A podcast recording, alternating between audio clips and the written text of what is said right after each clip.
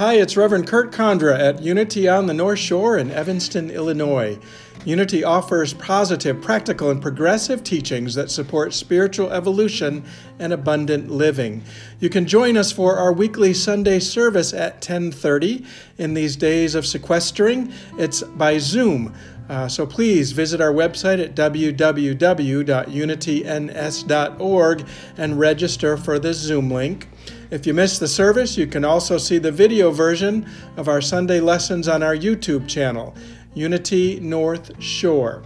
Again, visit us at our website, www.unityns.org, to see the many ways in which we're creating connection in this time of physical distancing. God bless.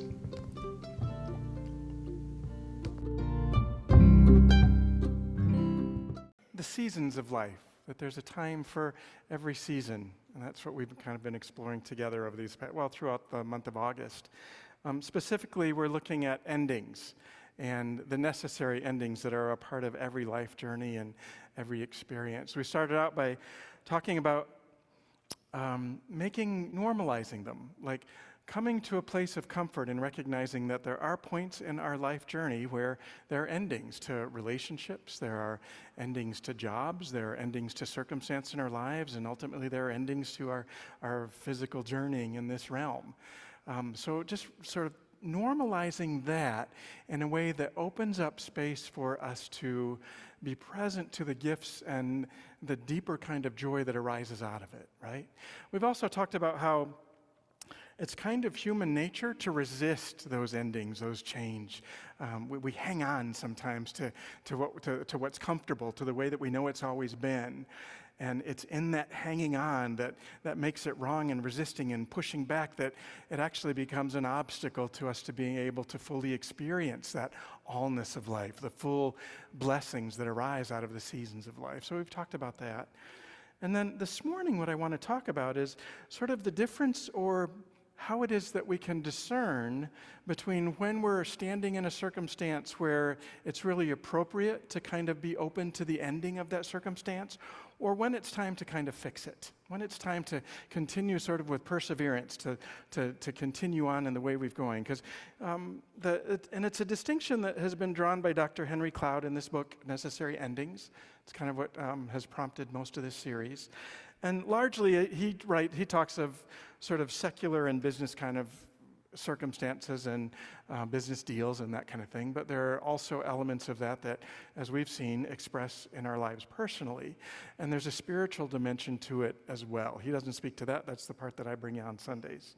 So, what I want to do is kind of walk through four of the, I guess, milestones that, that cloud would set out as um, sort of guideposts for us to decide between whether or not this is, this is a, a circumstance or a time for fixing, or this is a time to really welcome endings.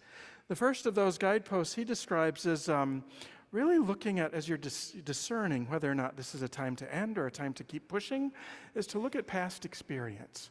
Is there something in your life that has resonated like this? Is there some other time when you have been through an ending or a circumstance that you wish you had been able to do maybe more skillfully or with a little bit more intentionality or a little bit more love or compassion?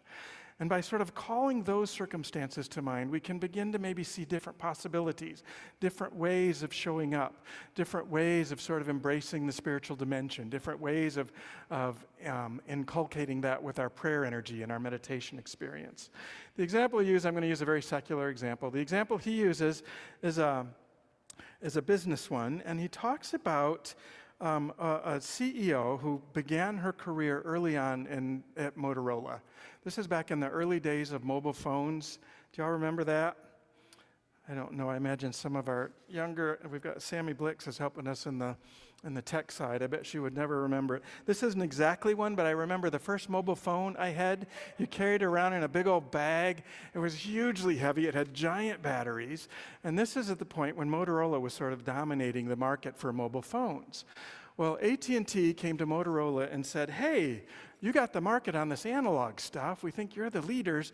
Would you be willing to work with us on creating a digital platform for phones?" And Motorola said no. So AT&T went to Nokia And that's who dominated the digital marketplace for a whole lot of, for a whole lot of years after that.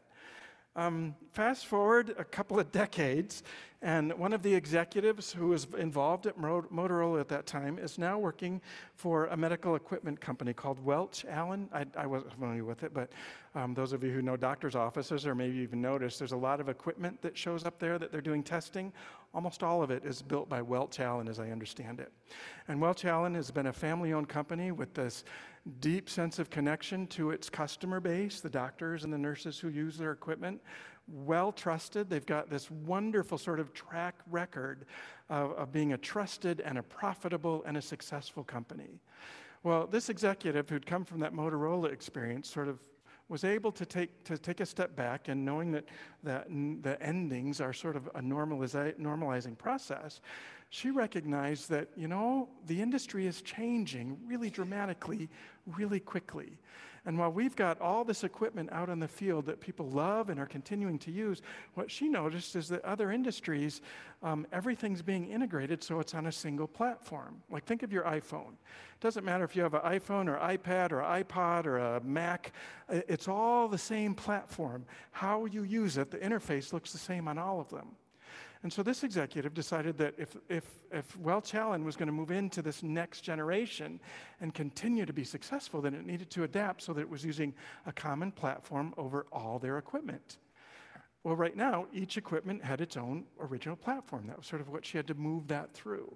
So she worked very hard at sort of changing the mindset within the company so that they would be willing to end the way that they had been doing things that had been successful for decades and be willing to sort of risk it all and step out in this new direction. And as I understand it, it's going very well. The book's been out a couple of years. He didn't have the, he didn't have the stats. But I would imagine that given the way everything else is, that an integrated platform for a whole product line is a brilliant idea and one that really allows them to sort of stay at the forefront of that particular marketplace. The same is true of our own ideas, right? As we might be um, sort of moving through our lives in a relationship, in a job, or in a circumstance or a pattern that has served us very well to this point. But we all know that spiritual growth is really about recognizing those places where we can expand our capacity to be that presence of the divine in every dimension of our lives right? And that takes letting go of what was comfortable, letting go of how we've done it for years in the past, letting go of how we prayed back when we were kids, we're continually growing and evolving our capacity to be the light that, that, that Felina sang about at the top of the, I was going to say the top of the show, at the top of the service this morning.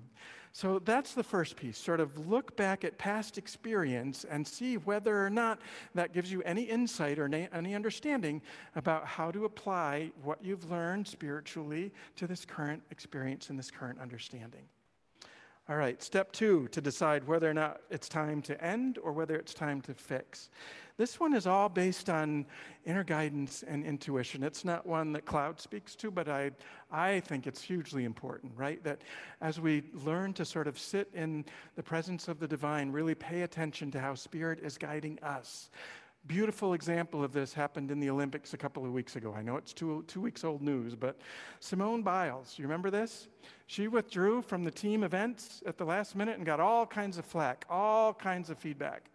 But as she began to describe what that process was about for her, she had, I'd never heard of this, twisties, right? She was getting twisties. So it's when um, gymnasts lose their orientation. They kind of don't know up from down when they're in middle, and realize that it was because of the emotional stress and the pressure um, of sort of being a part of every event.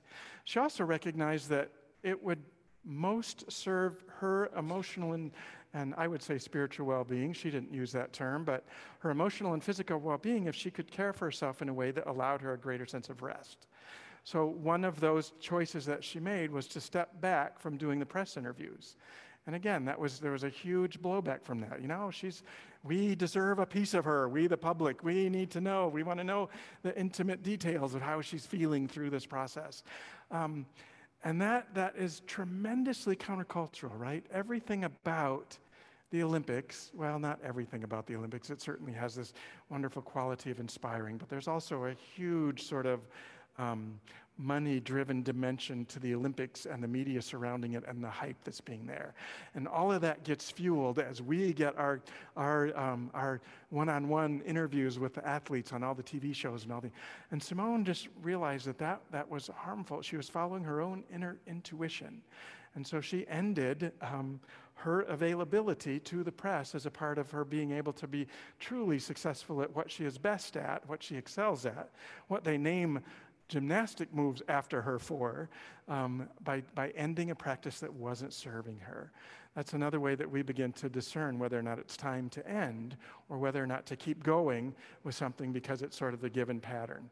Um, pay close attention to the signals, the intuitive hits that you're getting, the prayerful inspiration you're getting, and even the physical sort of sensation that you experience. That's all a part of how we really discern whether or not it's time to um, end something or whether it's time to sort of keep pushing to that next level. Intuition and guidance.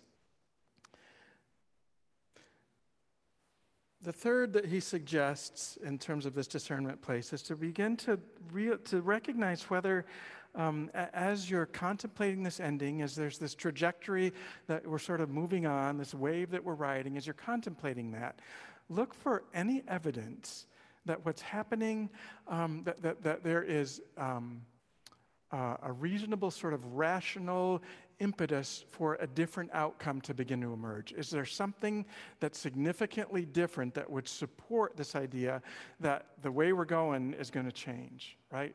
If we're on, if we're, the, the example that I bring is this one, and I have a biblical example for that. Um, as we look at the Israelites, you know, we've, we've talked about sort of moving out of slavery into Egypt, that there was a death that happened there as they moved out to. I'm skipping ahead now 40 years. Um, Moses has just died, and the Israelites are now standing on the threshold of moving in to the land of milk and honey, right? They've arrived at the promised land having arrived at the promised land, so the end of that part of journey, now there's a whole nother dimension of stuff that's happening. There's a whole nother series of beginnings and endings that's going to be unfolding as the kingdom gets established, as the 12 tribes become 12 nations. There's a whole nother trajectory that happens. So the Israelites are now crossing into the promised land. The manna has stopped falling now. They're actually eating from the land. The, the land of milk and honey is providing for them for their needs. And the first city that they encounter is Jericho. Um, Joshua is now leading, Moses has passed, Joshua is leading them into Jericho. And what happens in Jericho is very much what happens in our own consciousness, right?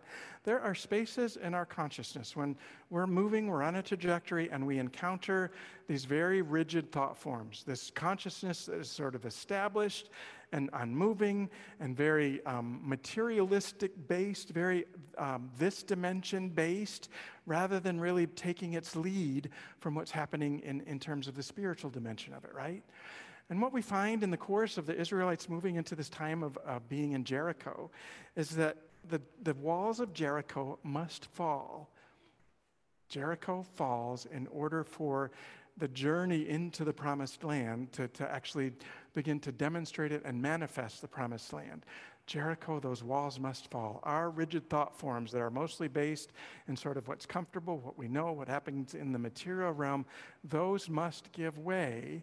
Those must end so that we can begin to step into that deeper place, right? If there's not evidence that something different is going to emerge, then it's time, it's time to sort of initiate or move through an ending. And the reason we knew that to be true in Jericho is because, as you recall, they sent spies into Jericho. Do you remember the Israelites sent spies ahead? And so in the city, they were looking for evidence of, of what might change, of how this might be a part of the kingdom to come.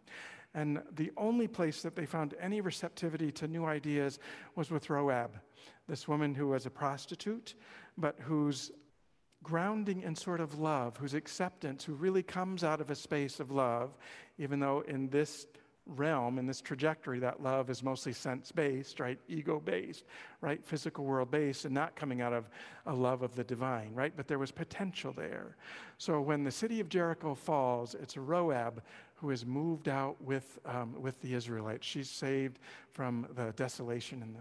See, that's the thing. The thing about Old Testament stories is a lot of it is. Um, it's based in a level of understanding where consciousness is about either we follow divine guidance and we are blessed, or we defer from divine guidance, we ignore it and we're cursed, right? It's sort of at that level of very basic what happens in, in the outer dimension for us. Whereas in unity, most of us are much more comfortable in the realm of the Christian texts, the Christian scripts, the Christian scriptures, where it's all about love, right? So when we find these images of war, where the city of Jericho is desolated and pillaged, and all of the gold and silver is taken out for the treasury, when we encounter those, we have, we, we, we have trouble getting over our depiction of it being a negative idea. What I'm suggesting here is that it's actually a really good benchmark for determining where those endings in our lives are going to be sort of most fruitfully embraced. Yeah? So if there's nothing in the current experience that suggests that this trajectory is going to change, if those thought forms are so rigid, if the path that we've established has already been tried a million times, it's crazy to expect that something different is going to emerge. There needs to be an ending take place so that something new can come forward. Yeah? So that's the one about looking for evidence of change. And then the fourth sort of benchmark that he suggests is to really, and he doesn't use the word faith, I'm going to use the word faith. Um, it, it's acknowledging this dimension of um, coming from a space of faith rather than a faith of even hope or of wishing it were so. In unity, we know that there is great power in hope. We know that that's an energy that motivates us and moves us forward, and that's a beautiful energy to embrace, provided what we're hoping for um, actually has some life to it, right? It actually has some energy behind it that's going to be supportive and sustaining. If we're hoping in something that has no life to it, that has no energy, no vibrancy, then our hope is being misplaced. So the quote, I want to share the quote that he, that Cloud used on this. I know it's page 89, even though there it is. So he says, in the absence of real objective reasons to think that more time is going to help, it's probably time for some type of necessary ending. So, in the absence of, of, of any evidence that there's something different, if, if, if, we're just hoping and wishing, the, the way that this shows up, I think most that I've taught before around sort of prosperity teachings, is we, there has to be whatever it is that we're wanting to affirm, we're bringing into our uh, experience as part of our prosperity understanding. If those of you who've been in the 4T process or any of those other uh, tithing classes, right? There's this, this notion that we hold a vision, we hold a, a hope, we open a space for something new to emerge, for something greater. And then the caveat with that is it has to be something that at least a corner of our mind is open to, at least a corner of our mind can believe in, can really bring life to it. So it might be that I can imagine for myself um, an increase in income of $10,000. It might be that I can imagine for myself um, changing careers or jobs or writing a best selling book, or I can imagine that and feel that. There's a resonance in it within me that, that I could even increase my income by $100,000. In my experience, though, for me to envision a million dollar increase in my income in the next year, there's really not any part of my consciousness that's open to that kind of that kind of increase right? There's no life in that.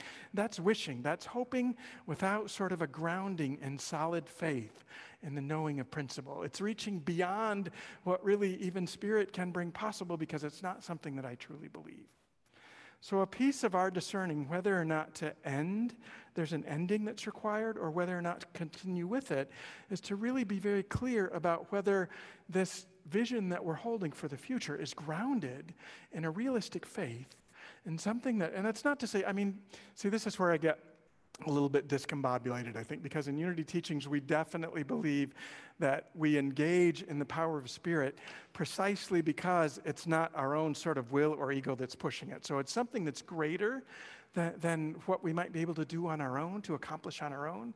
And yet, there is a balance to be struck between that sort of realistic expectation and just sort of miracle Pollyanna thinking that is just all, as Christina would say, rainbows and what does she say? Rainbows and unicorns. Yep. It's not that. So make sure that as we're discerning between um, an ending that's fruitful, an ending that we want to move through in a mindful way, in a healthy way, and one that we're just sort of pushing forward out of this own dream, this sort of fantasy that we have about what might come into fruition. That those are those are key benchmarks to which to bring to it.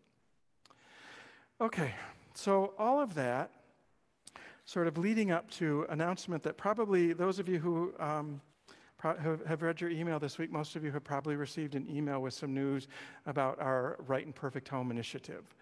Um, so I want to just kind of outline a little bit of where we are with that because it is going to require this discernment between pushing forward on fixing or between recognizing that it truly is time for an ending. Um, and where we are right now is we've been through, most of you are aware, two, almost three years now of discernment process. For first exploring what it would take to be able to stay here, how much it would cost to maintain it, how much it would cost to, um, to remodel and redecorate and re-envision and re-equip. Um, and then we moved into a space of working with a consultant so that they could help us really get, get clear about what those costs were um, and also to discern what our next options might be. And in February of this year, we, um, the Right and Perfect Home team that's been working on this, unanimously, unanimously elected to put the property on the market. So it's been on the market since January. We have received a number of offers. Two of those we responded to. Um, three of them didn't really even warrant a response from us. And then over the course of the last couple of months, our attorney and consultant and our negotiating team have been working on what that final deal might look like. So the board has signed that it's called a purchase sales agreement, more that I've learned in this process of ministry that I never imagined would be. Um, a purchase sales agreement. And what that means is we now have 60 days to inform and educate and surround in prayer this whole process. And uh, on this is, keep in mind, this is September 26th, so this is almost 60 days from now we will be holding a congregational meeting, at which point all the voting members will be voting on whether or not to approve this deal that the board has just signed. So we've got some time to do some discerning. We've got some, some time to really evaluate whether or not we're clearly at a point of ending or whether or not this is something that we can continue to fix. Um, we will be holding, I know you'll have tons of questions right now, probably bubbling already. What I would like to suggest is that. Um, that's Jericho thinking, that's outer sort of thinking. Um, what we want to make sure is, as we have been through this whole process, is that we're very transparent, that we're um, informing everyone with the same messaging at the same time. So uh, the town hall meeting will be held two weeks from today. September 22nd. Next week is Reverend Christina's last uh, message that she'll be giving out. We had, a, we had another ending last weekend, right, as we begin to say goodbye to Reverend Christina as she moves on to Nashville to take over that senior ministry role. Um, and then the following week, on the 29th, will be the town hall meeting where um, the board and members of the RPH team will share more of the details about what this deal entails, what lies ahead for us, what the process might look like as we prepare to find a new and perfect home or right and perfect home. All of those questions um, that are uh, uh, uh, what I would call Jericho questionings, not that we don't want to entertain those, certainly, but we want to make sure that we're doing that in a really thoughtful and responsible way. So we want you to have that date on your calendar, August 29th. Um, also, we wanted to, in the interest of having as much participation in this choice as possible, um, for those of you who are former voting members, that means for whatever reason, perhaps your voting member status um, has expired. We are offering a reboot class um, in a couple of weeks. We'll, uh, Vivian will tell you the dates when we get to the uh, to the announcement part. But if you would like to reactivate your voting membership status so that you can be part of this choice moving forward, there'll be an opportunity for you to do that by taking this reboot class. And for those of you who have been um, really engaged in this ministry over the course of the last year and a half or have been contemplating or considering becoming a member of Unity on the North Shore, we will be offering a membership class. That's two sessions. It'll be a couple of Thursday evenings, I believe. If you don't have the dates in a minute. But if you would like to be a part of creating this ministry moving forward, of the decision about this, this deal that the board has just signed, then there's an opportunity to, for you to become a voting member before we reach the point of taking that vote. So, as we have through this whole period, we're wanting to have sort of as much transparency, as much engagement, as much opportunity for involvement as possible. And that's essentially how, how we're going to make that possible, yeah. Okay, so that's a lot of info. That's a lot of Jericho thinking I've just sort of unloaded. I'd like you to breathe in now very deeply and just become present uh, if you've got any busyness of mind going. And if you can, just sort of allow that to quiet. It's not that you have to stop the thinking, but just allow whatever thoughts you have to sort of move through your awareness and your consciousness.